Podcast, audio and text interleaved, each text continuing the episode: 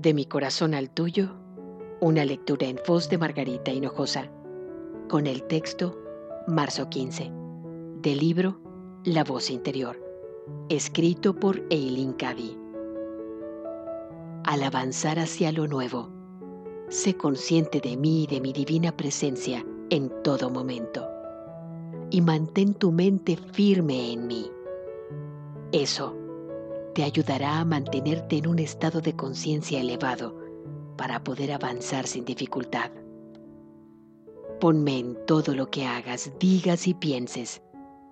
Compártelo todo conmigo.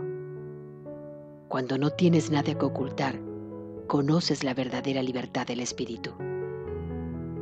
Te necesito libre para que mis maravillas puedan revelarse ante ti sin que nada en tu interior lo detenga hay mucho que espera desplegarse. Tan solo acaba de comenzar. Imagina los prodigios y las bellezas, ni siquiera soñadas todavía, que están esperando revelarse. Será como adentrarse en un nuevo mundo con formas, leyes e ideas nuevas. Mantén tu mirada elevada. Mantén en todo momento la visión de la nueva era ante ti.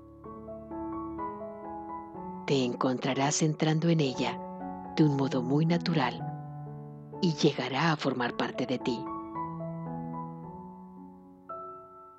De mi corazón al tuyo, una lectura en voz de Margarita Hinojosa.